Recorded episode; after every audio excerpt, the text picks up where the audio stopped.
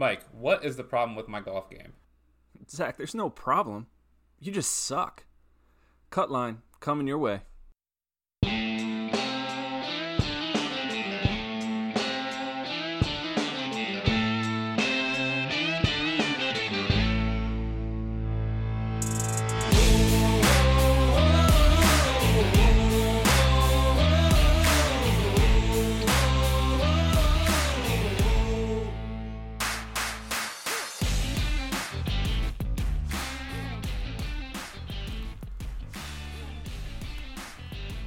When you win the Masters, green jacket.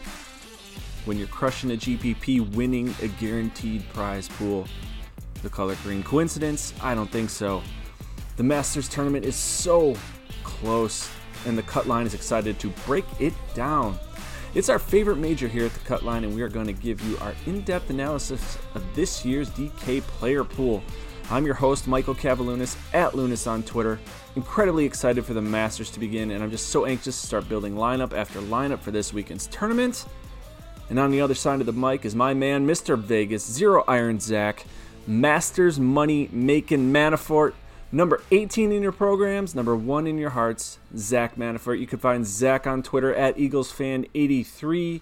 And we do want to stress that our DMs are open. So anytime that you have a question, go ahead and shoot us a message on Twitter. We'll get back to you as soon as we can. Zac, how's it going? Oh, it's an excellent night here. I am super pumped to start making some lineups for the Masters. Been going over some of these data points and players and history uh, for the past couple of days since the pricing came out, and I just cannot wait uh, to actually get to a tournament that is one of the be- the best, the best and the biggest in the PGA my, my favorite part is looking at the potential winnings that I can have. And, and the number just keeps growing and growing and growing. And of course, it's like winning the lottery, but you know what? It, one can dream, right? Winning the millie. How many millie entries you got? Right now, I'm at five, and I would have had about five more, but just missed a couple extra tickets this weekend. Uh, but hopefully up to 10 or 15 by the time uh, Thursday rolls around if I don't dump all the crowns I just made from the glorious NBA season. Yeah, what a rip off 25K. That's it. God, basketball's brutal right now. All right. Cutline's here to bring you in depth DK analysis of the Masters tournament, our first PGA major of the year, and we will do the best we can to give you the best opportunity to cash on Sunday. We'll be sure to bring in timely wax, greenside sand traps, and a putt that might drop in through the back door. Our goal is to make sure that not only is the grass green, but so is your bankroll on Sunday. And of course, a special thanks to PGA and Fantasy National for all the stats they provide for golf fans and PGA DFS enthusiasts. If you don't have Fantasy National, well, what the hell are you doing? Anyways, Masters. I'm excited. You're excited. But before we get there, the Valero. How'd you do this week? Uh, Valero was great, man. Sunday was a roller coaster. I came into Sunday looking pretty good, about breaking even. Uh, Corey Conners had an unbelievable six under round, shot me up the leaderboard. I had about 25% of him.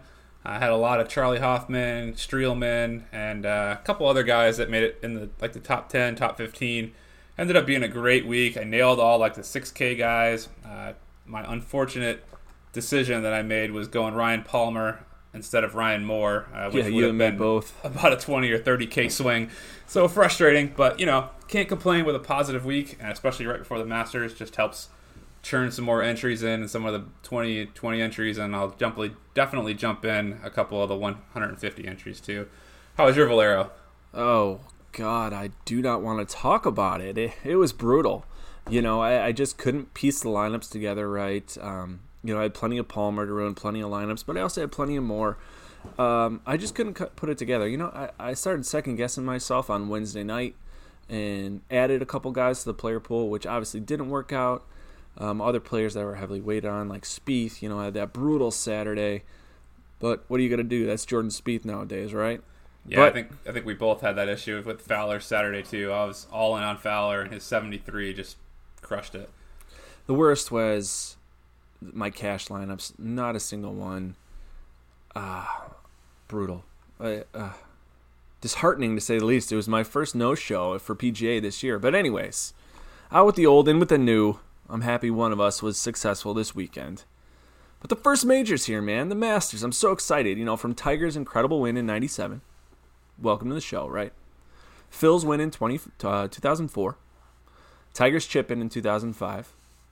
The hook that was more crooked than a question mark from Bubba Watson. All, all these moments that are just so tantalizing and, and, invigorating for golf, and they always seem to happen at the Masters. It's just something comes like something amazing always comes out of this tournament, out of every Masters. You know, past winners include Tiger, you know, from this field, Phil, Bubba Watson, Sergio Garcia, Adam Scott, Patrick Reed, Jordan Spieth, Schwartzel, Zach Johnson, and of course the old guys that we may or may not roster. You know, soft pricing, amazing field, and a lot of golf to be played at Augusta. Zac, what course stats are we looking at here? Man, this is this is a tough one, and I love it. I was looking at my uh, fantasy national model from last year, and, and, I was really just starting to get into PGA DFS seriously when the Masters came around. Uh, and I was looking at some of the stats that I had, and I was like, man, this just doesn't work. This didn't work for me. And, and I remember Masters last year, I didn't have a good a good end end game. So this year, I've really retweaked some of the models, and overall, kind of what I'm looking at. Took a look at the course again, uh, as we've all know, it's, it's a tough par 72 on bent grass greens. The the rough's really non-existent. It's really just a bunch of pine straw here. So driving distance is going to be a huge, great advantage. Uh, guys that can hit the ball far and set up for good second and third shots are really going to put themselves it at an advantage. Uh, Augusta ranks seventh hardest on the tour as far as difficulty goes, and that's really due to the 41 bunkers and six water hazards that are sprinkled all over the course. So having knowledge and history here and knowing how to play this course is going to be extremely important. So course history is going to be something I take a really hard look at especially when it comes down between one or two guys. Is who has, if you're a first time player here, I'm not going to have any exposure to you. Went back, looked through every statistic I could find, and only three golfers have even won the green jacket here since the event started in 1934, and that includes the inaugural event in 1934. The second time was in 35, and then it only happened one other time in 1979. So looking at the field, there's 15 guys currently out of the 86 that are playing here for the first time. Of those 15, I will have zero exposure to all of them. There's just no upside uh, to these guys winning the event, and it's not worth having them in your lineups. That's you're going to have a high six to six percentage this week, so you're really going to have to differentiate yourself elsewhere. Um, kind of going to dovetail off that a little bit. Uh, a lot of the GPPs we play throughout the PGA season, you really are looking for that sub one percent, sub two percent guy to differentiate your lineups. You look back through all the millionaire maker lineups from the last couple of years, and there is no guy who is less owned than 2.7% back in 2016. Every other guy who's been on the winning millionaire maker lineup has been over 3%. So you don't need to get crazy here and differentiate your lineups by picking guys that are 6K or 6,200 just to make sure you're different. Uh, you can eat the chalk in three or four different places and then just rotate a couple guys through who are 5 or 6%. So, all that being said, uh, the key stats that I'm looking at besides course history I'm looking at GIR's gain due to the difficult greens and the fast greens here. Strokes gains par, par 4 and 5. Strokes gains off the tee, around the green, and I'm also looking at tee to green. So no real specific stats. I'm really kind of nailed down looking at their overall game uh, as a whole. And then I'm taking that in the mixed condition model and I'm adding in a separate weight uh, for driving distance, their overall form tee to green over the last 50. And I'm also putting three putt on bent grass greens that are fast into consideration because uh, the greens could make or break your guys being in the top five or down at the bottom of the barrel, just barely making the cut. Uh, those are what I'm looking at. Mike, how do you see it? You know, we agree on a lot of the same things. I'm looking at stroke, strokes gain tee to green, strokes gain off the tee, strokes gain putting, stroke gain approach, stroke gain on par five, and of course bogey avoidance. Um, I think a lot of people tend to know how difficult it is to putt here at at Augusta, and I'm always under the belief that I'm not going to weight putting in any model or conditions model that I'm going to utilize. Just because if you're winning any tournament in the PGA, you're putting very well. You know, it's not like you're just getting lucky with a bunch of chip shots. So I, I tend to avoid the putting factor, but I have been looking at it this week more than I usually do. Just because I want to see how putters are, are putting on bent greens and um, you know how they putted recently. I, I, think it's a pretty key stat to look at, especially with Augusta and just super fast greens. It's insane. I heard one story one time that to, to prepare for the Masters, Tiger would putt on a hardwood floor just just to get the speed right, which I find insane. That is absolutely nuts, and I, I think I actually saw Phil uh, was posted something on Instagram a couple days ago where he just dropped a ball at from his waist or something, and it just kept rolling and rolling and rolling. I mean, these greens are fast. Uh, guys, that, and that goes to like the first timers and guys that don't have history on bent grass, fast greens here, like here at Augusta, you really got to know what you're dealing with, or you're going to find yourself in some situations where you're just not going to be able to either make the cut or make like without three or four putting and just looking silly. It's just nice when those putters get hot for the right guys. I mean, Adam Scott's won a Masters. Adam right. Scott. Hey. hey, Adam Scott's feeling good coming into this week putting, according to him. He's he's more confident than he's ever been. Yeah, who knows which one he's pulling out of the bag, which one of nine or whatever he's got. 15 different putters. All right. We're going to move on to our birdie and better analysis where we take our favorite plays from each tier of golfer. Hopefully, giving you a leg up this weekend.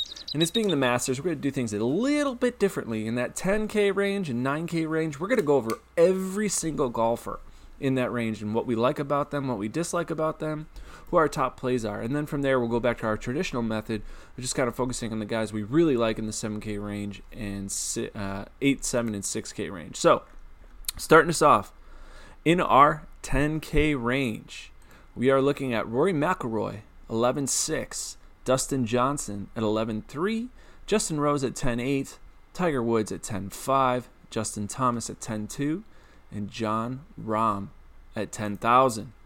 Zac, out of those six, who's your favorite? You know, this was this is a tough one because I don't think you can go wrong here at the top, especially the top three or four guys. Uh, they're all and they're all right. They've got an elite form to their game. But if I have to choose, gun to my head, I'm really leaning hard on Dustin Johnson. He ranks number one for my commit condition model. He's he hasn't finished worse than T10 in the last three years, except for when he didn't play when he fell on the stairs in 2017. Uh, you can't go wrong uh, with him here. I, the only place he struggles recently is strokes, strokes gained approach on fast bent grass greens. He comes in about 44th, which isn't too great in this field, but he's so elite in driving distance. He's so elite everywhere else in his game. His length off the tee is a huge bonus that'll give him an edge on some upper own guys. And I think Rory's going to end up coming in as the number one highest owned guy here. And while you don't need to make a huge differentiating change for the top ownership, I think DJ here is going to be one of the guys I own uh, more than any of the other guys in this range. Well, DJ is going to be popular this week. I mean, he, he finished in 13th in 20, 2013. He missed the cut in 2014. Sixth in 2015, fourth in 2016. Of course, Stairgate in 2017, and last year he finished in 10th. And you know his recent form's elite. Um, hasn't really won anything, but you know he's been in plenty of top tens. But as great as he is, 20 tour wins, but he only has one major, and that was at the U.S. Open in 2016. You know, his best finish here at Augusta was in 2016. That was fourth place, but there are plenty of key stats that I like with Johnson. Third overall in the PGA in bogey avoidance. I think that's key here. You know, the course is tough enough. Fourth overall in strokes gained tee to green. 14th overall in strokes gained off the tee. In the last 50 rounds on bent grass, ranks in the top 10 in strokes gained tee to green.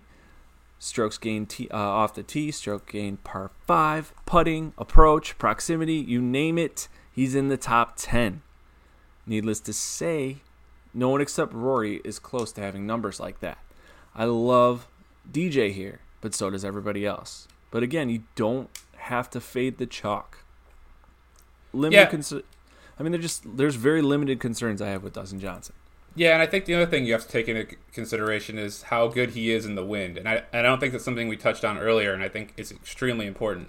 Uh, looking ahead towards the Thursday, Friday start. I mean, it's still a couple days early. We're probably going to get some shifting, but it's looking like we might have some extremely high gusts up to 30 miles an hour on Friday and all morning on Thursday. Uh, one of the differentiating factors in this in the Masters this year could easily be the wind, and having the guys that know how to play in the wind and have history of success here uh, could be a great way to set yourself up for success when you're building lineups. Right now, it's looking like the Thursday PM, Friday AM is going to have the best draw with the lowest gusts, but you know that could all shift around. So it's something you really need to keep into consideration as as the week gets closer to Thursday and seeing where your guys line up on the tee times and and if they are in the less than favorable draw, if they're not good win players, you may want to reconsider who who you're rostering. It's a good point to to let our listeners know. And and you know what, we're, we're talking about DJ. We might as well go straight to Rory, right? Absolutely. And since the beginning of the season, Rory's only talked about Augusta. It's his main goal. You know, it, it is like the defining aspect of his legacy as a golfer, where where he ranks on that higher echelon and hierarchy of of all time greats. You know, the focus is there, the desire is going to be there. It's the only major he hasn't won, and I, there's just so many reasons to like Rory.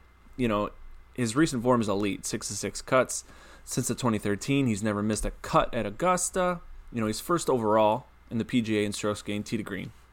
He's first in the field in bogey avoidance in the last 50 rounds, and overall in the PGA in qualified stance. He ranks number one in my model. But there's just so much to like about Rory right now, and there's no hiding it. He, he's in the absolute best form. He looks great. Concerns I have. Last 24 rounds on bent grass. He's had a difficulty avoiding that right side of the fairway, and if you don't know, playing that right side of the fairway at Augusta makes this course even more difficult. That's something I'm concerned about off the tee. In the last 50 rounds, he ranks second to last in the field in avoiding that right side. And it might be a reason that he's like that number one at Augusta is just so elusive. Uh, how do you feel about Rory? Yeah, I'm with you on all those things. I mean, he ranks out as statistically the best golfer in the in the game right now. It's really hard to nitpick and try to find something that I have an issue with him. Uh, the only thing I could see besides what you've already mentioned really is on bent grass, fast greens. He comes on my model. He ranks 20th in GIRs gained and 23rd strokes gained par four. Even that's not bad in this field. I mean, he's definitely an elite golfer. He's never finished worse than T10 at Augusta. So I mean, everything sets up for him being a runaway favorite to T5 or better. And really, the way he's been playing this year, I mean, he's he's got to be the favorite to win. He's he hasn't come in worse than fourth since the 2019 season started. So everything about him points to him being the runaway favorite here. I get it. I'll have some. Uh, I'm sure everyone else will, and it'll just be one guy you don't have to compete and have to look at being different elsewhere. What do you think you need to take a stand? Like I get playing both exposure to like Rory and Dustin and like 150 man max, but what about a 20 max? Yeah, and at 20 max, I, I don't know. I'll have a lot of Rory. I think in the in the 150 entries, yeah, I'll have some because you know got to have some here and there. But out of these two, I'm going to be heavier on DJ, and I think uh, if as we get further down the list here, we'll talk about some other guys. But I'm gonna fade Rory for the most part. I'll have him in a couple deep GPPs, but other than that, I'm I'm gonna take the stand here. All right, not bad. We'll come back to Justin Rose. I want to go straight down to, to our guy Tiger Woods at ten thousand five hundred. I mean, it's Tiger. He's going to be popular, right? Oh, I mean, he's sure. the man that made golf as popular as it is today. what's his ownership going to be? I think it'll be about twenty percent, just like all the guys in the top five or six. I think we'll see if close to, if not twenty percent across the board for most of these guys. Uh, my only issue with Tiger, you know, driving distance, he hasn't been that great. He's ranking 51st here. Uh, his his putting can be an issue on bent grass greens that are fast. I have him ranked 30th for three putt avoid on these types of courses. Uh, for me, I just think the name recognition for casual players will be all over him. Uh, I'm not going to have any Tiger this week. That's just that's my stand on Tiger. I'm really going to do some ownership analysis because if you can get Tiger at 11%, say 12%, which I think is incredibly unlikely, by the way, I think you have to take Tiger Woods in your lineups. Yeah, no, yeah, 10%, I think you have to. I mean, looking at the Fantasy National projected ownership, it's at 12 right now. Uh, it's been creeping up pretty much over the last day or two, and people haven't really even started building lineups yet. Podcasts are still coming out. Uh, I think you'll see that number get close to 15, 20%. And, and at that level, I'll just go to DJ a little bit higher at the same 20%. Yeah, that makes the most sense, too. He is going to be more than likely around 20, 25%, but one can dream, right? Oh, um, yeah. Key stats for Tiger: He ranks second in the PGA in ball striking in the last 50 rounds. He ranks first in approach on bent grass, and in 12th in bogey avoidance in the last 50 rounds on bent grass. It is key to note Tigers could just have ridiculous ownership due to casual players, and it's the Masters. It, it's what has made Tiger Woods so iconic. Other than obviously how great he is as a golfer, but you know. If you can understand get leverage on Tiger's ownership this week, I, I think he is in play, but the key is getting reliable data on that. So, uh, I don't know. I I think when, once I see ownership, that's where I'll make my stand on Tiger. But right now, I agree. I'm, I'm a fade, complete fade. Yeah, I'm So- with you. I have him 17th overall in my, in my model, and that's just not good enough to pick a, a top 10 guy when the other guys rank within the top six. No, that makes sense. And and of this group, he ranks uh, 18th, which is the lowest of these of these top six for me. So um, that's in my private model. But you know, we're gonna move on. We're gonna go back up to Justin Rose at 10,800. What do you think about Justin? Man, I love Justin Rose. T14 or better here since 2014. He ranks out number four for me on my mixed condition model when I rank everything together. Uh, he ranks currently fourth for me, strokes gained tee to green over the last 36, coming in off an eighth at the players. Uh, you know, not too great in the match play, but, you know, he's well rested. I'm not concerned about the gap between uh, his last four round tournament and this one. I went back and looked. He took the same amount of time off in 2016 before the Masters, and he finished 10th there. So he's definitely got the upside here to, to win the event, and if not, finish within the top 10 and really pay off that salary. Uh, he's always been dialed in. The guy knows how to play. He's good. He's good in pretty much every type of condition that you can think of. Uh, for me, you know, his strokes gained on par fours or a, a top five. Uh, he's doing great on GIR's gain in these type of courses. Around the green, he's in the 20s. Uh, to me, he's an all-around player that if he gets hot in any aspect of a game of his game, he'll he'll vault up the leaderboard. Yeah, I mean Rose always seems to play that second fiddle to to the aforementioned, you know, John, uh, Johnson and McIlroy, and I'm really surprised that he isn't getting more hype as we roll into the Masters. Granted, it's early, it is early, but you know, history at Augusta, like you mentioned, is fantastic. 12th in 2018, second in 2017, 10th in 2016, second again in 2015, and 14th in 2014. You know, if if you were just to play his weighted grading scale here at Augusta, he's only slightly behind Rory McIlroy since 2013. Seventh overall in bogey avoidance, 26th in strokes gained tee to green. In the last 50 rounds, ranks eighth in strokes gained tee to green on bent grass. My biggest concern is that historically he has not been the greatest putter on these bent greens. He ranks 52nd in the last 50 rounds. You know, I like Justin Rose, but we got to take stands somewhere.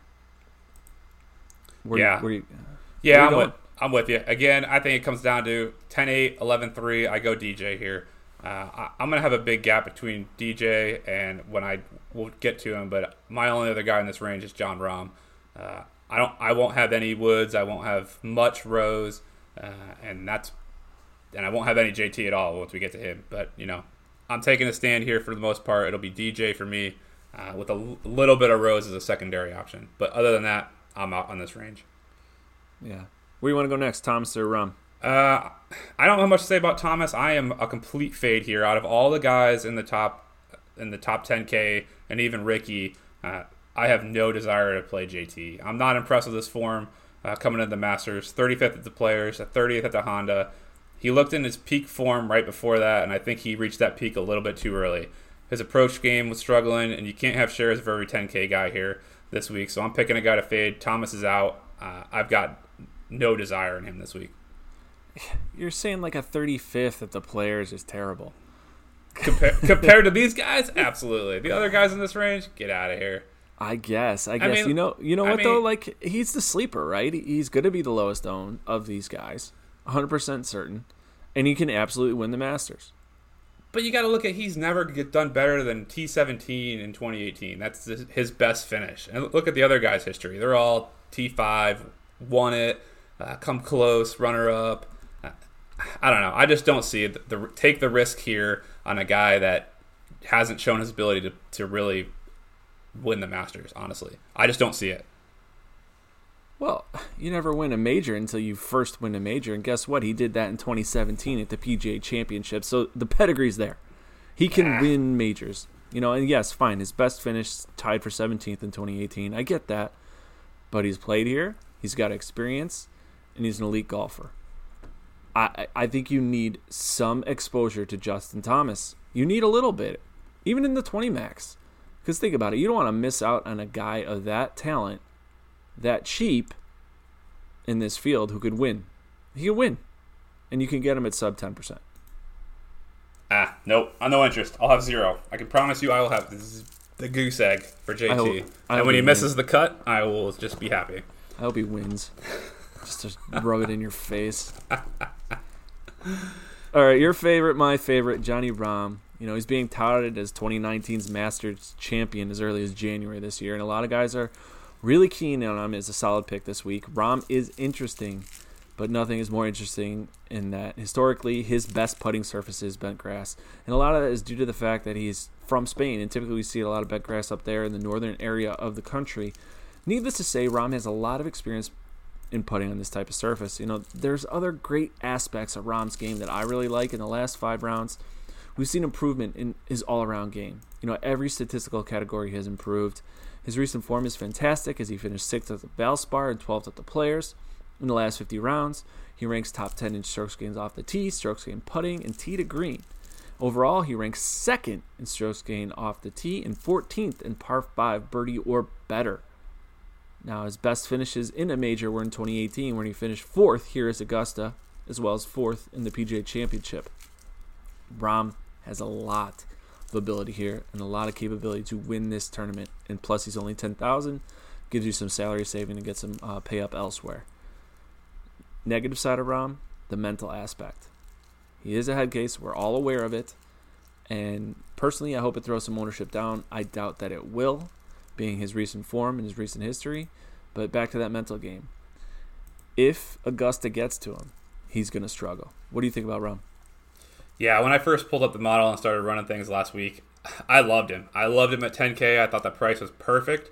Uh, he's coming in in great form. He hasn't missed a cut since last August. I mean, the guy is absolutely on fire. Uh, I was hoping he'd be underowned here with a lot of the t- other 10K guys and Fowler right below him. Uh, but I think, you know, people are going to look past uh, some of the pricing here. I think 10K is a great place to build a balanced lineup where you can start with Rahm. And I think we'll see a lot of people doing that. Uh, and, and, I'm going to be one of them because I love Rahm and I think he's great. My concern, with, as you said, is the head case. Uh, if he disagrees with his his caddy like he did at the, I think it was at the Players when his caddy told him to lay up and he just decided, nope, I'm going to go for it. After the guy he was playing with went into the right in the water, made the same hey, shot, went straight in the water. Zac, he's got a little tin cup in him. You know, there's nothing wrong with that. I mean, you know, you got to go for it if you feel like you can go for it. I love the confidence, but you know, it shook him for the rest of the tournament, and it, and it was obvious that you know, he fell down to 12th when he had a chance to win the thing. Um, but, you know, we, he's shown his ability to win as coming in fourth here last year. My, my only concern with Rahm, besides the head case issue, is his around the green has been an area where he struggled. Uh, he did pretty well at the Valspar, but the two before that, the players and WGC Mexico, he was losing three and almost one and a half strokes to the field.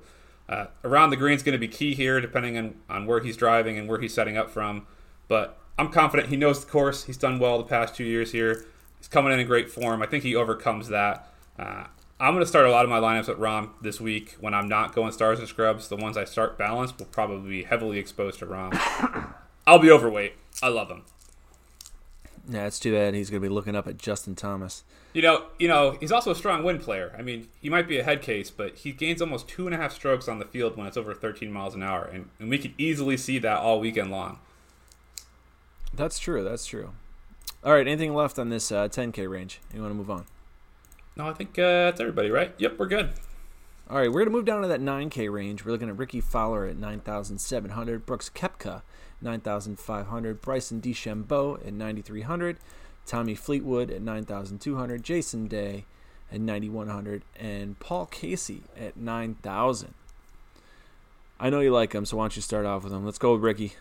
Yeah, you know, I was on Rickie uh, all week long. Uh, I've actually recently come off of him. I know his form is great here. He runner up last year, T11 2017. Yeah, he missed the cut in 2016, but he had a 12th and a 5th two years before that. So his form is his course history is great. His recent form though is what's kind of frustrating. He's inconsistent, and that's not something I'm looking for uh, in the Masters this year. I mean, he came in 17th at the Valero this week, which I was all over. Uh, he struggled on Saturday. Uh, the players, he was 47th. The Arnold Palmer, he was 40th. Uh, and the thing that worries me is not so much the off the tee where he was losing strokes the last three weeks, but it's the around the green stuff is that really concerns me. Uh, combining the two together when you're losing strokes off the tee and around the green, uh, you're not going to survive Augusta. I mean, you're not going to be able to set yourself up in the right place off the tee to hit those shots onto these already hard to hit and stick greens. Uh, I'm not in on Rickie this week. Uh, I was originally. Personally, I think I'm going to start with Rahm, and then I'm dropping down a little bit further in the 9K ranges. Uh, what do you think about Rickie this week? Well, you're knocking Rickie like he doesn't have a shot. I mean, he's got two top tens, two top twenties, and only one missed cut since 2013. Uh, I, you you knock a lot of his games, but the guy's in great form. I mean, it was like a leisure stroll through the Valero this weekend. That's what it felt like anyway. And he was just there prepping for this weekend. I like Rickie, but you know, the one thing I don't like about him, which which is really hard to say, is the fact that he's never won the big tournament. He he never has. Um, 2014, he had all those second place finishes, and that was at the PGA Championship. He was second place. He finished at the second place at the U.S. Open. He finished second place at, in the Open Championship in 2014. And I, I don't know if he ever recovered from that. It was like some kind of jolt to the system, but you know, majors have always been his uh, his bugaboo, needless to say. But 26 over on ball striking. I like Rickie. I just don't know where I'm going to be come Wednesday night when I'm doing my final builds. In the 150 max, absolutely will have him. I don't know if he'll make my 20 max. Yeah, I, as a bridesmaid here, he's he's not for me. If it was a if it was the Honda, if it was a, a low a little bit lower of a stage where he's showing the ability to not to succumb to the pressure, yeah, sure. But for 9700, you got guys that have the pedigree of winning before on Masters. You got guys cheaper than him that I think have a better shot. I don't know. For here, I'm, I'm taking a stand on, on Rickie. I'm not. I'm off. All right, we're gonna move down to Brooks Koepka at 9500. Get him away. Ah, I Get really him away. To, this is the same thing that happened last year at the U.S. Open. We looked at ownership. You can get Brooks Koepka for sub 10%. Why don't you want pieces of him? He's just not playing at the level where he can play. He He's wasn't an, playing at the level last year when he won the U.S. Open. It's not like everyone was all over him. Yeah, it's different this year. He's he's not he's not the same. I mean, look at this match play. He was awful. Oh, the match play doesn't count. All right, so okay, miscut at the Arnold Palmer, fifty six at the Players. Come on. Oh, don't he he burned me at the API. Uh, exactly. Oh. How, how can you say that he's gonna crush it here if the last three events he's played in, he's played like garbage? Because he's Brooks Koepka. Nah. You no. act like he's just some slouch in like the 7K range. This guy's elite. He's got two major titles. Yeah, but we've seen history show that you come in the Masters in poor form, for the most part, you are not going to win it. You, you don't are, think you, you don't you think Brooks to, makes the cut? Oh, I think he'll make the cut, but at ninety, what is he? Ninety? I don't even know what he is. Ninety five hundred? No. Yeah, uh, ninety five. I, I don't think. If he makes the cut, sure, yeah, great, but that's not going to do it for you. You need T twenty, T ten for ninety five hundred. He just seems like that guy to me that needs that extra kick and motivation, and the Masters is perfect for it. He couldn't play last year because of the injury, but the year before he finished 11th. The year before that, 21st. You know, I mean, the, trend's going the right way 33rd, 21st, 11th. I like that concept of it. Um, you know, other stats that I like. You know, he ranks 26th in my fantasy national model, which which is concerning because that's more in the middle. But he is 11th in the field in strokes gained off the tee. 19th in the field in strokes gained putting over the last 50 rounds. So those are some things that I do like. He struggles with bogey avoidance, and, and that would be concerning for me as I do my final builds because you need to be able to overcome your mistakes at Augusta. And I'm not sure if he's able to do that. Also, his approach game is a little bit questionable and iffy at times. Yeah, and I have him at, uh, for three putt avoidance over the last 50 rounds. I have him 56th. So at that price, I mean, there's guys that are better than him across the board. I, I don't know. I, I know Brooks is an elite golfer. I know he's shown in the past that he can come back from terrible form and turn it on in a major. Uh, this week, you don't have to be risky at this at, up at these upper echelons to win uh, in your lineups. I'm, I'm just not going there this week. All right, we're gonna go down to Bryson DeChambeau. What do you you like Bryson? Yes, no, ninety three hundred. Uh, nah, you know, no, I don't. T thirty eight last year, twenty first in twenty sixteen. Uh, he just doesn't he doesn't jump off the charts for me. He has an issue. He's even worse than Brooks when it comes to three putt avoidance on on bent grass fast greens. 67th in the field. Uh, he's not. He ranks 31st in driving distance. Um, you know, I have him overall in my whole model 36, so not a terrible choice.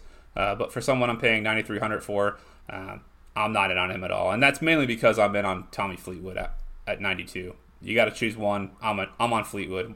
Yeah, so is everybody else. And that's fine. I'll eat the chalk there. Yeah. I'm kind of curious is if, if he'll get in his own head this week. I mean, like he tries to dissect every single thing, which I love about his game. I actually respect that part of it that he wants to gain that edge and, and you know it's something that we do in DFS. You know, we're always looking for that leg up on the competition. So that is something that I like to see from DeChambeau. I am worried about his approach and proximity. is he able to get the ball in the right spots on the green to to limit, you know, any putting disadvantages? Because we know that sometimes the best shot is not the one that's headed straight for the hole, but the one that's five feet in front. So it's unique to Augusta, um, and it's something he's going to need to figure out. I am I am gonna I am gonna be excited to watch him. I don't know how much Bryson I'll have, but I am going to be excited to watch him. That's for sure. But yeah, we'll go down to Tommy Fleetwood, and and I absolutely love Fleetwood in this spot, and this is just the chalk I'm willing to eat. You know, even the fact that he's 9,200, it seems like he's, it's a steal for the early pricing for the Masters. You know, over the last 20 rounds, he's improved in every facet of his game. He's incredible form. He finished 17th last year. Uh, his most impressive stat is the fact that he's fifth in strokes gained tee to green. Biggest concern with Tommy, and it's a big one. It's huge. He doesn't have a win on the PGA Tour. His best yeah. finish was second place at last year's U.S. Open, and I get that they're pros. I understand that. It's a different mental game when they're playing. But is he really going to get his first win at Augusta National? I, I don't know. Yeah, that does concern me. The lack of a win is an issue, and as we've seen, most Masters champions either have a win or a runner-up in the calendar year before they, they put on the green jacket at the end of at the end of the Masters. So yeah, it's concerning, uh, but at the same time, you know, his high his high finishes have been in majors. I mean, the second at the U.S. Open, as you mentioned, he came in fourth, I believe, at the U.S. Open in 17. Uh, so you know he's not going to succumb to the pressure, and if he puts himself in position uh, the right way this week, I think we'll see him at the top of the leaderboard. I mean, you look at his form.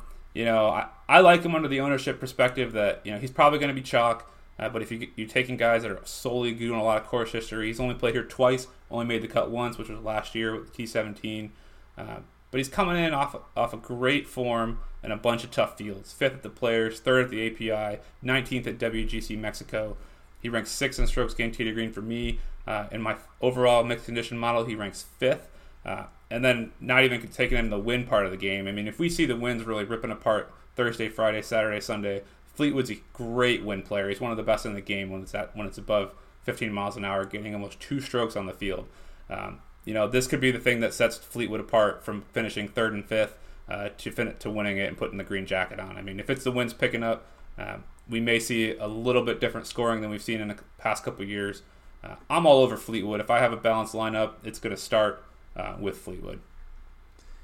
I think everyone's going to be all over Fleetwood. He was 30% owned in GPP at the players. 30% yeah. owned at the at Mexico. I mean, if he's 30% owned at at the Masters, it, it, almost warrants fading him considering he's never won anything on the PGA Tour. And I get it. He might finish in second, third, and, and at that price it pays off, but you want the winner when you're rostering Tommy Fleetwood.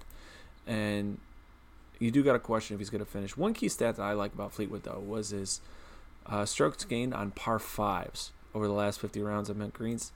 You know, he ranks seventh in my mixed condition model, which which is pretty impressive with the field. 13th overall. So I like Fleetwood. You like Fleetwood. How much we'll have him, we'll see.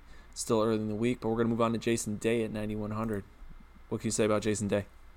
You know, Jason Day is one of those guys that course history shows that he's steady, a T20 finisher. I mean, he's only finished above T20 once in the past five years when it was 2016.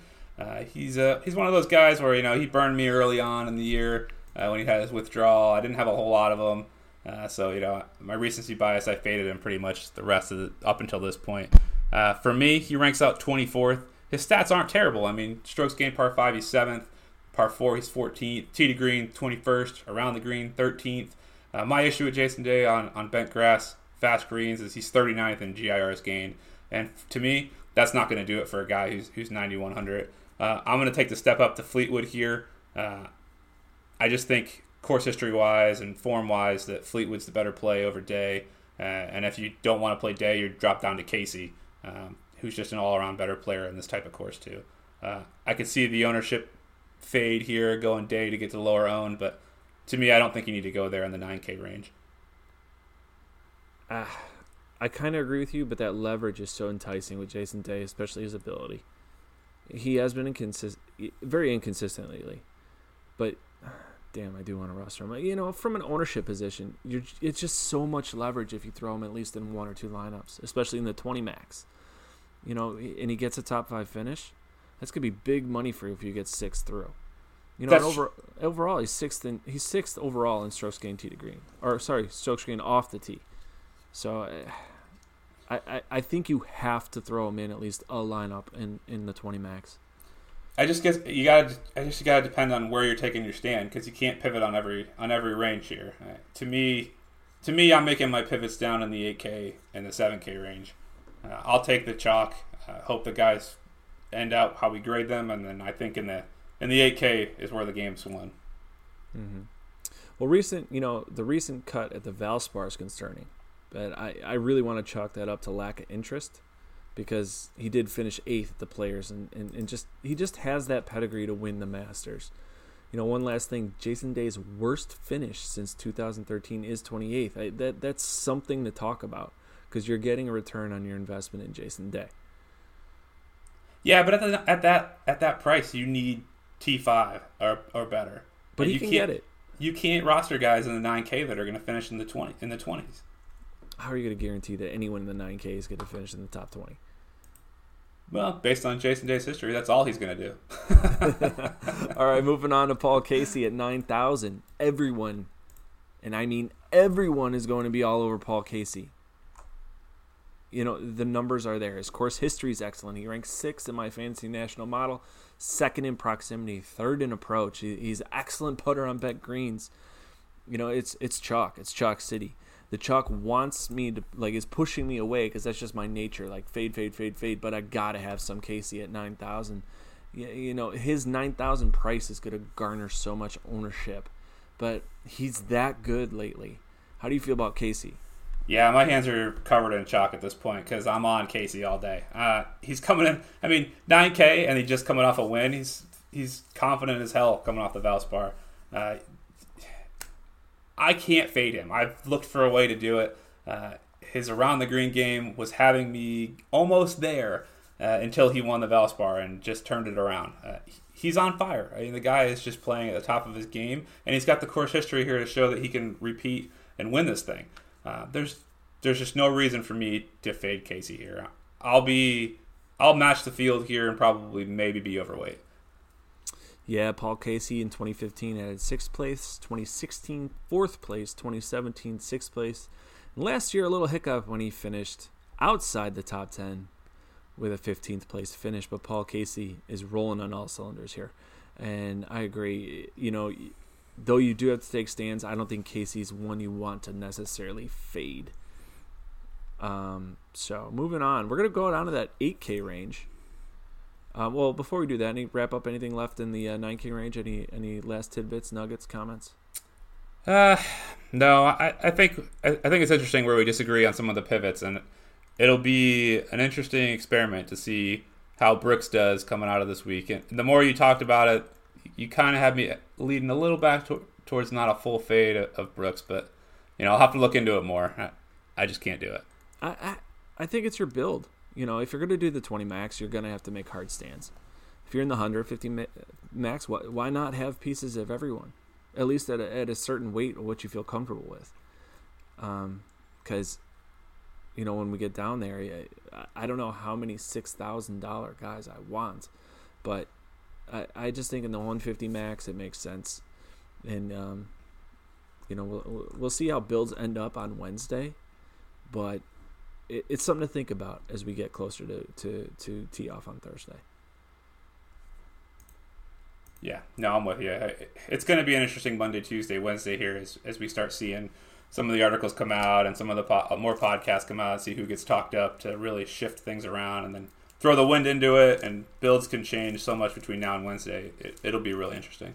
Absolutely. All right, we're going to go to the 8K range where we have Jordan Spieth at 8,900, Bubba Watson at 8,800.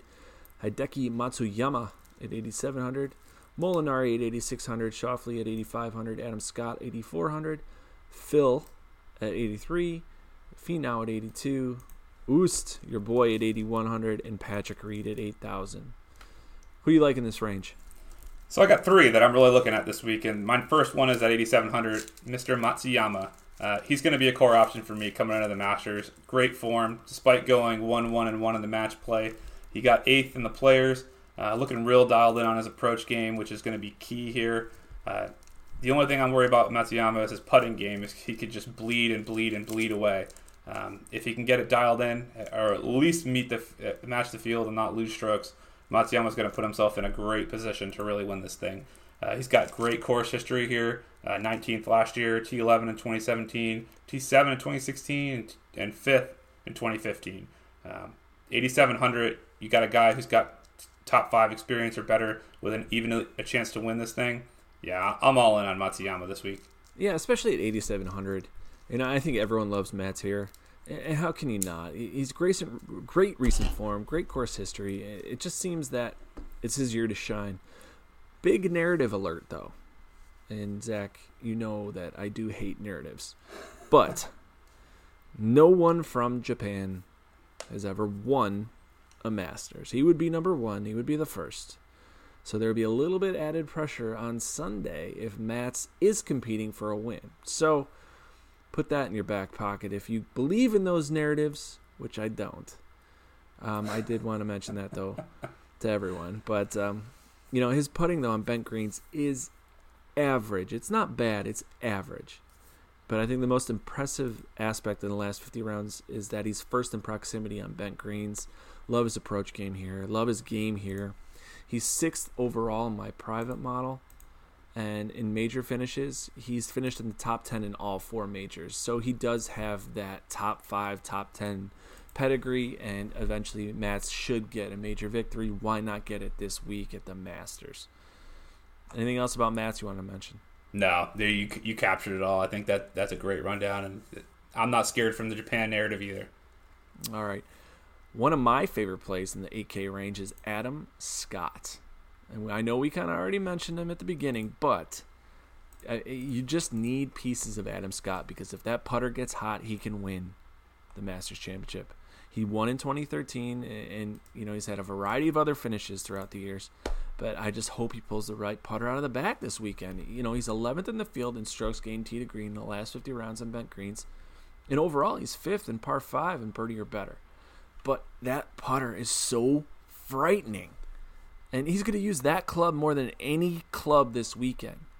But people just hate rostering Adam Scott. I, I think he's a leverage play.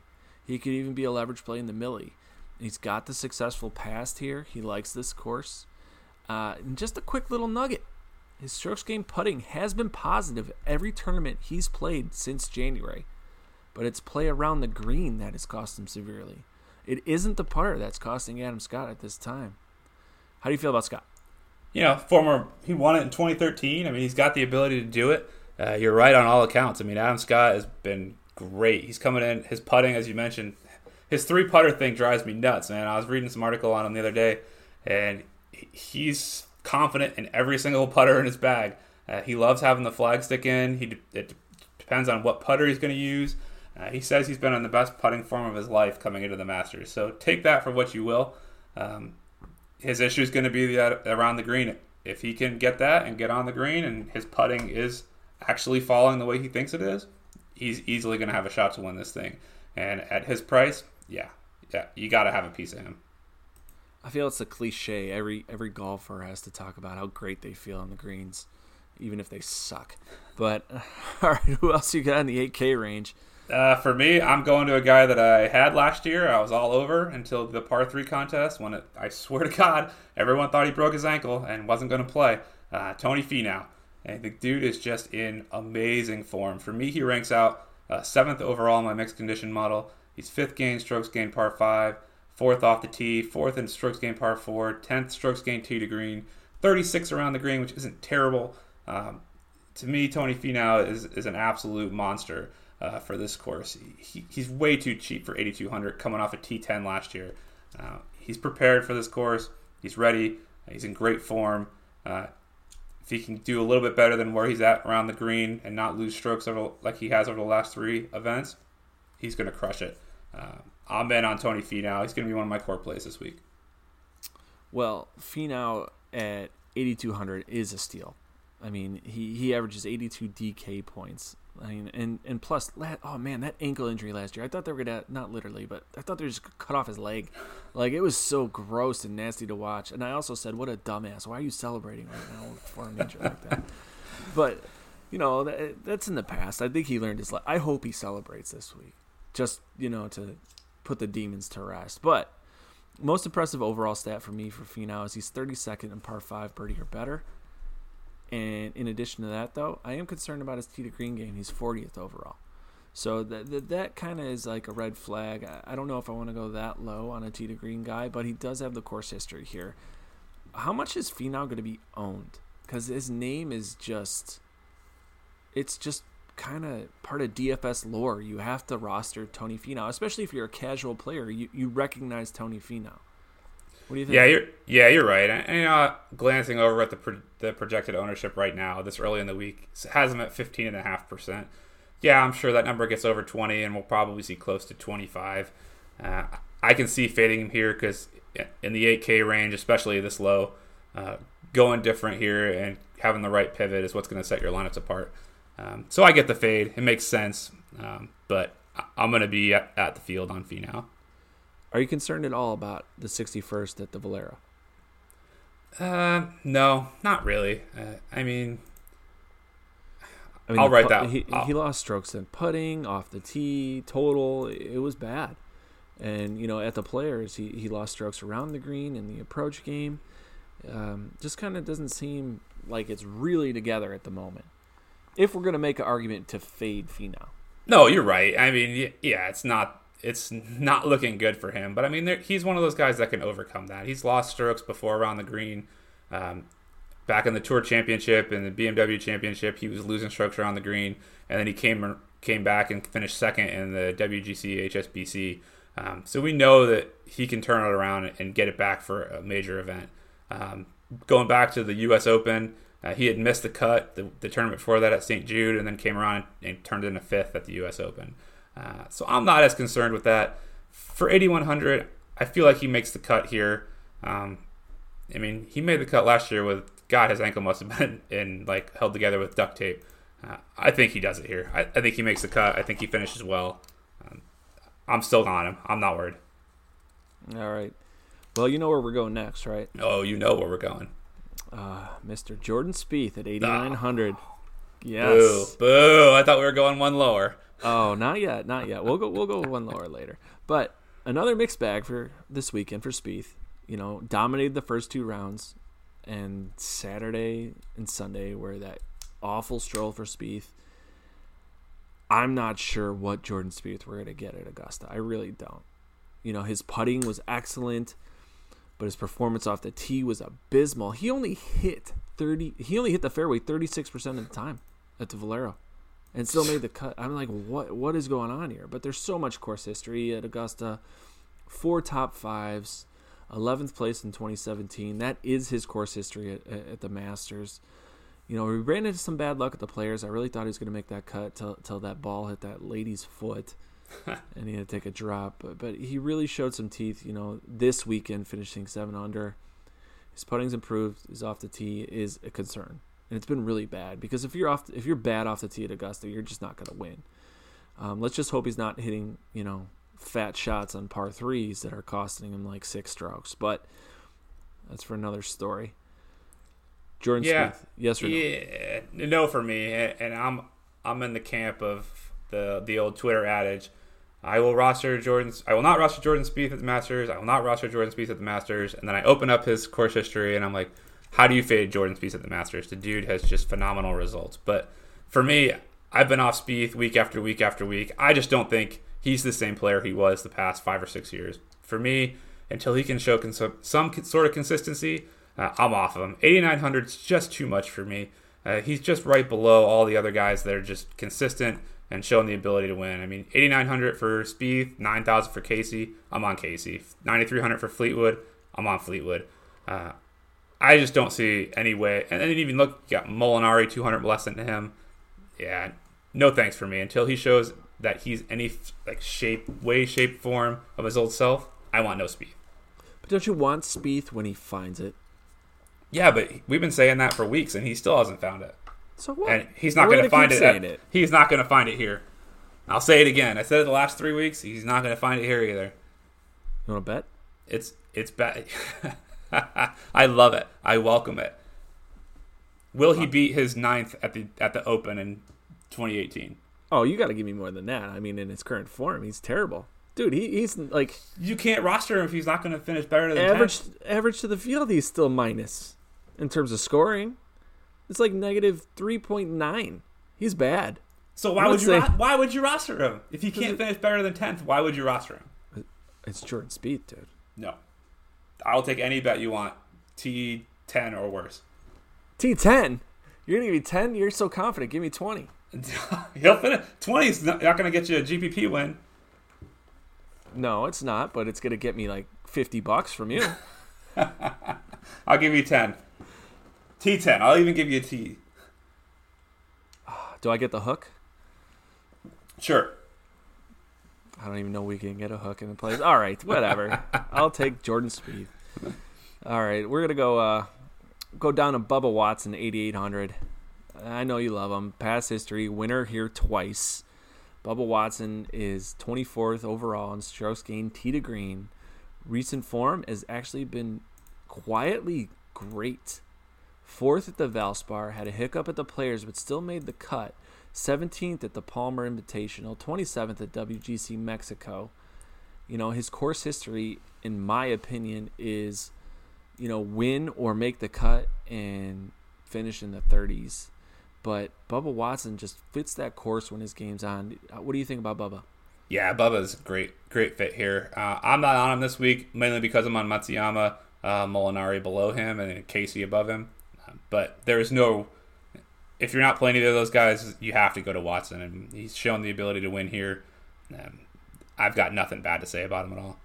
All right, where do you want to go next?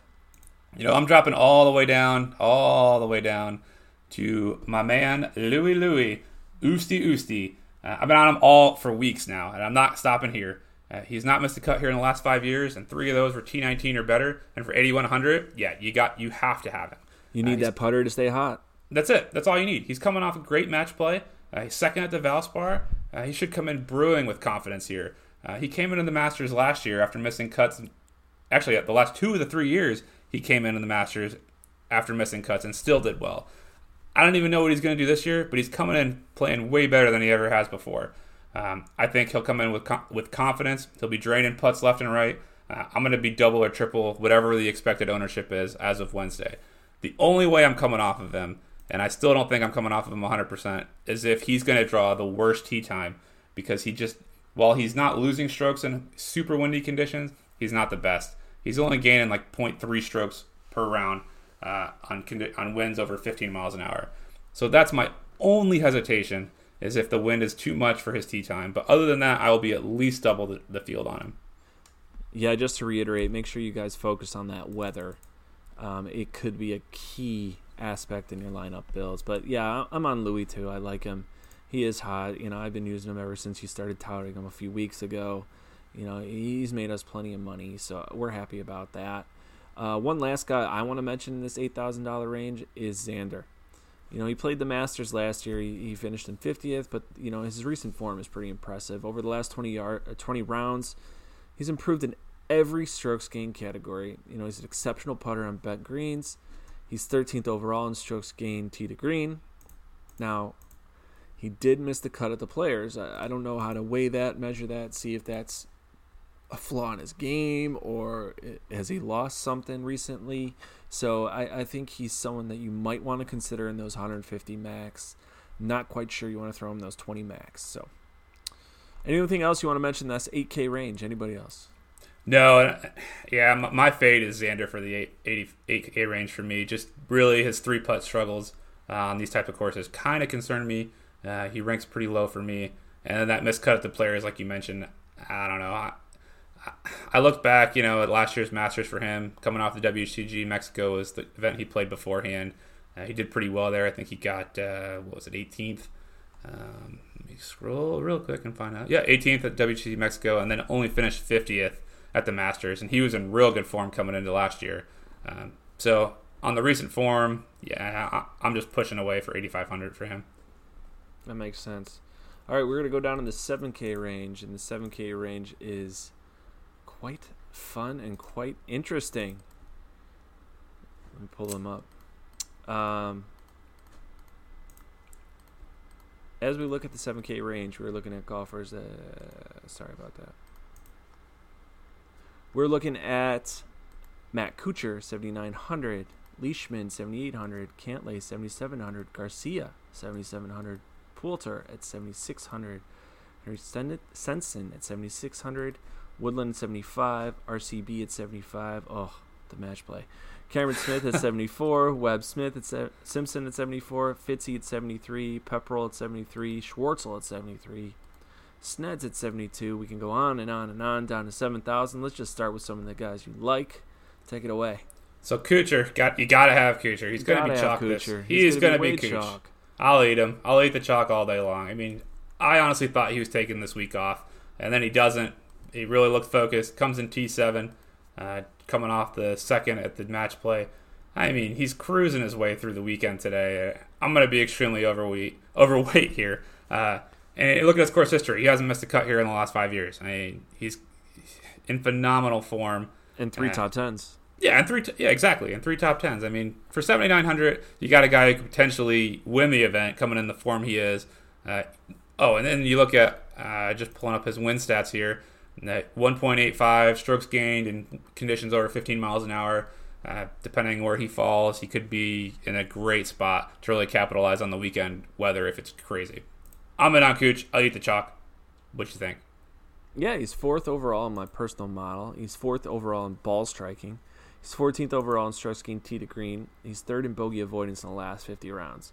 Now he's lost strokes putting in the last 10 rounds and that kind of concerns me. But I know it's not to say I'll be all to say let's fade him. But his seventh place at the Valero is going to get him a lot of ownership, especially that price. Like he is, he he could quite possibly be the highest owned golfer in cash and GPPs, and, and he's an elite cash game player. I'm going to tell you guys that now. If you are playing cash this weekend, but at 7,900, Kuchar, I think you got to eat this chalk. Yeah, yeah, you have to. You just have to. All right. Uh, next guy I want to mention is Gary Woodland, at 7,500. Now, his best finish in the Masters was 24th in 2011. In three of the last four years, he missed the cut. One of those years, he didn't even play in the Masters, so his history is really against Woodland here. But I do like his tee to green game. Overall, he's seventh in PGA right now, but I'm a little concerned about his recent form. He seems to be losing that edge. Right now, he's someone in my consideration pool where I may or may not roster him. I haven't completely made the decision to fade him yet, but he's, he's just someone that interests me, being that he he's only 7,500, and it, and and some of that recent form has looked pretty good. What do you think about Woodland? You know, Woodland for me ranks up there on my model. I have him overall number six in my mixed condition model, which really. Uh, you know, I've been saying trust the model, trust the model, trust the model, and it's been working for me for me so far. But the course history here, just I don't know, cut after cut after cut. Well, it's the putting. You know, the putter. It is. It, it is, and his putter hasn't. It hasn't been. Uh, he lost 2.2 at the Valspar, two at the Players, three and a half at Honda. Uh, his putter has just been awful. Uh, for me, he's not really in the best form coming into this, although the model indicates that he is, uh, which is crazy. Uh, and I just worry that you know he's going to be the guy that everyone talks up because he ranks out so well, grades out so well, and then he burns everyone by missing the cut. Um, I'm still on the fence on him. It's going to come down to tee times for Woodland for me again on, on the weather. He's not a strong wind player. Uh, so if he ends up in, in a bad tee time, which I hope he does, that'll allow me just to cut him from the pool and move on. Um, so I'm on the fence. I could see why you'd roster him at this price, but I, I don't want to. All right, where do you want to go next? You know, for me, it's going to be another previous champion, Sergio Garcia at 7,700. Strong wind player, knows the course, in great form. Lost the quarterfinals in the match play to Kuchar. Uh, although he missed the cut here in 2018, he sets up well across the board in all the stats. Uh, at 7,700, you can work him into both the stars and scrubs approach or balanced lineup. Uh, for me, I'm all over Sergio this week. I think he will be one, if not one of my top five highest owned players. He ranks out 13th overall for me in my mixed condition model. Uh, his three his three putt avoidance has been great. He ranks out ninth on bent grass fast greens. Uh, and overall, and the rest of the stats ranks top 20 or better for me. I, I see no way I can fade him at 7,700. I will say this: that ever since his Masters win in 2017, I don't think he made a cut for any major. That's interesting. Which I I'm shocked at the pedigree of Sergio Garcia, but um, I, I'm pretty confident he did not. After winning the 2017 Masters, he hasn't made a cut at any major. So that that that's something to consider. No, no, no. He's got I'm, two. He made the U.S. Open in 2017 and the Open in 2017. Oh, okay. So two. Yeah, so two. All right. That's concerning still. Needless to, needless to say, one could argue he's due, or one can say this is a trend. You know, it's kind of where you stand in those kind of things, those nuggets and tidbits. But overall, he ranks 26th in my private model. You know, he's someone I am going to be interested in. It's Sergio Garcia at 7,700. It's incredible talent at only 7,700, and, and no names in this 7,000 price range really resonate like Garcia's does. So he, he's someone you have to be interested in. Absolutely. Yeah, if you if you don't want to go to Garcia, just drop down to Stenson. He's the same player, but in better form. Way better form than Stenson. Way better form. Next guy I want to mention is Chucky Three Sticks at seven thousand. He's so cheap at seven thousand. It's a homecoming for Charles uh, Charles Howell. He's actually from Augusta, Georgia, so I think there's gonna be plenty of motivation for him to perform well here. Um, his best finish, though, was tied for 13th in 2004. And it's been a while since he's played the Masters, but, you know, great recent form, you know, with a 10 year, uh, you know, year to date, 10 made cuts. And he's 33rd overall in strokes gained tee to green. You like you like Howell? Oh, I love Howell. I think he'll go. I think he's going to go under own this week unless he gets start starts getting talked up. He's eighth overall in my model. He's 14th in three putt avoid. 20th in driving distance. You know, you look at if you, people just look at the last five, six years at the Masters, they're going to think, you know, Howell has never played here. That they, they don't know anything about him. They might not know he's from here. Uh, he's in great form. I mean, the guy's been unbelievable. He hasn't missed a cut since November. Um, and then following that, he won the RSM, and he's had a couple other top 10 sprinkled in there, and then, you know, 35th at the Players. Uh, across the board, he's been doing pretty well, uh, getting strokes everywhere except for on the approach and even that's trending in the right direction, where he's gained strokes the last two two tournaments he's played in. For 7K, a guy who's from from the area, has played on the course before. I mean, all he has to do is make the cut, and I think he he easily does that this week. Well, the 35th at the Players is encouraging. The 15th at the API is encouraging. The 14th at WGC Mexico, encouraging. He's the, too cheap. He's too cheap for seven thousand, and, and there's he's better than a number of players above him. Well, in the last 20 rounds, he's, he's gained he's gained positive in every strokes gained category over the last 20 rounds. So there's a lot to love about Howell the third. And in my ignorance, when I started playing PGA DFS, and I still do this, anyone who has, you know, the third after their name, I immediately assume they're from England. Anybody. So that's just kind of a rule of thumb for me. But obviously, I've grown past that. Just same price, another punt option, Keegan Bradley. Yep. If the putter gets going, could steal GPP for everyone. Yep. Although just, it hasn't hasn't gotten going since uh, how are, you uh, can't can't even find it. can't predict it. You can't predict it. But it's, I'm, it's I'm, round based because each, every tournament he loses strokes, but he's got that one or two good rounds in there that keeps him in contention.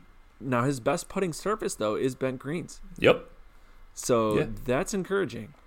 The last time he gained strokes putting. Keep going. It's far.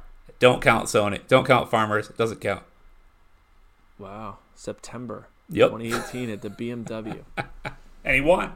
And he won it. And he won it. Of course he did. Of course. So uh, you're right. Putter gets hot. He's it's game over. Well, also, if you notice, oh, never mind. That theory's ruined. But I will say this: lo- losing less than two at the Players, he was in the top twenty, and at the WGC Mexico, losing less than two, he was in the top twenty. Over two, he missed a cut, and he finished in forty sixth at the API. So um, it's all about the putter here for Keegan Bradley, and he's su- it's, it's such a tease, isn't it? Yeah, he was the guy that jumped out at me at 7K. Uh, I mean, he's he's done. And, and what did he do? He's not really got the greatest course history here, which is kind of concerning. But you know, 52nd in 2016, 22nd in 2015. Hasn't played here the last two years. I don't know. 7K just got to make the cut, and if his putter gets going and he does anything better than that, he's going to return your value. And I, I just don't see him being that highly owned this week. Mm-hmm. Who else do you want to talk about? You know, there's not many other guys in the 7K range that I'm going to be on that we haven't mentioned. Uh, if I had to pick one other guy, it's a guy that I just can't get right at 7,400, Webb Simpson. The dude is just my ultimate nemesis. That yeah, I'm either on him when I shouldn't be, or I'm off of him when I should be. Uh, I was heavy on him at the Players where he got 16th, and then I thought I was all about him, and I went even heavier at the Valspar, and he was uh, just a train wreck. Missed the cut, and I was on him again at the match play because I thought for sure he lined up well for that, and then he just destroyed himself and went 0-2 and 1 there. Uh, all that being said, I'm going to be right back on him again this week. Uh, he's made the cut here three of the last five years, finishing in the 20s each time. For 7,400, that's really all you need him to do. Uh, he's got the upside to do better. Uh, he's struggling right now around the green, uh, but he's done better in the last five tournaments where he's gained 2.3 strokes, so that's trending in the right direction. Um, I don't think he's going to come in more than 10% owned here, especially over the last terrible showings a couple weeks. Uh, I'll probably be about 15 to 20% uh, again, and I'm going to hold on to my butt and hope uh, Webb becomes the Webb that I know he can be. The miscut at the Valspar doesn't bother you? It does. You know, it does. I was on him there. I thought he lined up well. He didn't. Um, but I think here again, he has the chance to, to turn it around. Gives him a chance to relax and work on some of his game. Missed a cut. Got to get out of there early. Um, to me, he ranks 15th overall in my model, which at 7K is pretty high. Uh, on bent grass greens, he ranks 24th in three putt avoidance. Um, he ranks pretty well. I mean, across the board for me. For 7,400, a guy who's made the cut here before, who'll come in under owned. I really think in the 7K range, especially in the low 7K ranges where you're going to make your difference in your lineups. Uh, and for me, Webb will be a part of that. Well, don't forget, Webb Simpson won the Players last year. Obviously, last year, different time, everything like that. But the guy does have the ability to win big tournaments and, and, and win, win this major, needless to say. But you're right. If he makes the cut, you know, the sky's the limit for Webb Simpson. Um, you know, other notables that we're not necessarily going to talk about, but I do want to mention in the 7K area Henrik Stenson, um, Cameron Smith at 7,500, and Branden Grace are 7,100. You might want to do your research on those guys. They could come into play um, a little early to make a decision. Now, the dreaded 6K range. Yeah, uh, stay away. if you can, stay I mean, away. We got Grillo at 6,600 and Keith Mitchell at 6,800. Anyone else interest you? You know, uh, I'll tell you what, and I'm kind of pissed uh, that Charley Hoffman had such a good round to close out uh, the Valero, coming in second today, because I was all over him, uh, and I really thought he would peak at the Masters. Uh, he hasn't missed a cut here in the last four years. His form is incredibly underpriced, especially now for 6,800. Uh, he's also, if you're a better, a better, a great first round leader bet. Uh, he had the best score here in round one for 2017, and almost did it again in 2018. If I have to dip, dip into into the six Ks, I'm going to be extremely overweight on Hoffman. Uh, my only concern is the only reason he finished so well today at the Valero and at, in the past is he's his putter has been on fire. Uh, so if he can keep that up here, he's going to even be in a better position to put himself on top of the leaderboard. Um, you know, I don't like the 6K range much at all, but if I had to pick one or two guys, Charley Hoffman's one of them. Yeah, I mean it's really hard to kind of differentiate. Um, but just with this 6K range, this is awful. I mean, I don't want anything of Aaron Wise. I don't want any of Jimmy Walker. Um, most definitely don't want any Kevin Na. One guy though that I potentially could want is a little Lucas Bjerregaard. Go back to the well there. Yeah, first timers. He Careful. is a first. He is a first timer. I get it. But hey, if I'm gonna punt at the 6K range, why not uh, go big or go home, right? I mean, if you know he beat Tiger heads up, so he can handle the pressure. We know that. Uh, if he's going to break the mold of only three guys winning the Masters as being a first timer, why not be Bjerregaard? Oh, Tiger washed up. Uh, right. Yeah, my only other, you know, a guy I think you need to mention here, especially with the wind coming into play, Uh, 6,900, Zach Johnson. Uh, strong around the green numbers, which will, will really help his game. Uh, he's only made the cut two to the last five years, but he had a ninth in 2015, T36 here last year. Uh, for 6,900, I feel like he's over he's underpriced, as I have him ranked 29th overall. Uh, if you're going to punt in the 6K ranges, I, I'm not dipping lower than 6,700 this week. Johnson will be one of the guys I rotate through. All right, so that'll do it for the Burger Better segment. Zac, I want to have a little fun. Let's do it. What old guy are we going to be watching on Saturday or Sunday? Mm-hmm. that is a great question, and the answer to your question is Fred Couples. You think it's going to be Freddie Couples again? I do. 6,200. But throw him in some lineups. You'll see him on Sunday. God, remember watching Cabrera a few years ago? I, I wanted him to win so bad, so bad. Oh man, that was. yeah. I you know, there's a couple guys that could make it to, through the weekend, but uh, to me, Couples has, has had a couple good uh, a good runs here since his prime. And, yeah, if I had to throw a dart at somebody, you know, it's he. He's only what missed the cut once in the last four times he's played here. Yeah. What about Langer? You think you think Langer can do it again? Oh, I mean, yeah, definitely. If he, yeah, you know, I'm gonna go off pattern power here and say he misses the cut. Makes it, misses it, makes it, misses it, makes it. He's missing it this week. So no, Langer's out. When can we start calling Phil an old guy? It's good question. That's a good one. Cause he's gonna win it. This he's gonna win one of these years. Vijay Singh. Yeah. Yeah. No. Eh. If I have to roster one old guy, I'm going back to Angel. I, I just have to. I wanted him to win so bad that year. Just and, and, and Augusta tailors itself to that, where where one of these guys can come out and just play a solid game and, and compete. Freddie Couples though, he could run out of juice, man. He's gonna get he's, to he's gonna get to Sundays. Be like, I'm done. What, I, I mean, he's got to at some point, and I didn't think he could last year. He made it. I was like, all right, another guy. I, I think it's a perfect reason not to go with him. He'll he'll he'll get through an MDF. He's like, forget it. I'm not gonna win anyway. you know, if we're gonna dip down to this this awful 60 6100, what do you think of Satoshi Kodaira? T28 here last year, 6300. Terrible. Terrible, terrible, terrible form, but he did come in 37th at the Valspar. Uh, he's such a bad putter. he's he's such I a mean, bad. He's such player. a bad player. yeah, exactly. But if you got to go down this low, do you go with an old timer or do you go with a guy who made the cut last year, T twenty eight? I mean, I think I want to go with the guy I want to watch on Sunday. So, no offense to Satoshi, but I, I, I, he does have more PGA Tour wins though than Tommy Fleetwood. He's got one. He's, He's got, got one. He won the RBC Heritage. Remember that? But do you know that his third best finish in his entire PGA Tour was last year's Masters? That's it. Load him up in every lineup. Too bad he's going to finish in second because he's from Japan and no one from Japan's ever won the Masters. Yeah, it'll, it'll be, be, him and uh, Matsuyama two three. Oh, that'll be a fun, you know, you know, nineteenth hole in a playoff with Jon Rahm, drinking plenty of sake.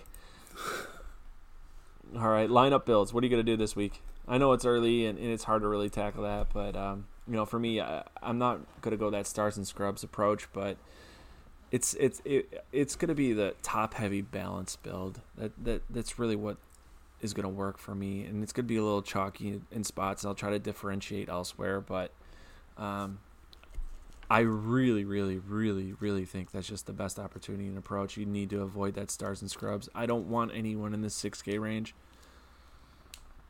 Yeah. Uh, Except for Satoshi. yeah. You know, I'm a stars and scrubs lineup build connoisseur. I, I love it. I just can't do it here. I, I, usually can can nail the guys in the 6K ranges, but this week I, I am not confident in almost anyone in that range. So uh, I'm with you. It's going to be a top heavy upper nines uh, maybe one or two guys in the upper nines, some guys in the lower eights, and then a bunch of 7,500 guys. I just can't figure out another way to make it work. Unless the wind really forces me into a stars and scrubs build, it'll be it'll be mostly balanced for me. Yeah, it'll be it'll be key to watch that weather. So, all right. Any last thoughts? Nuggets, tidbits. No, I'm excited, man. This is this is great. This is almost as much fun as building the lineups for the match play. Uh, a good major with a great field.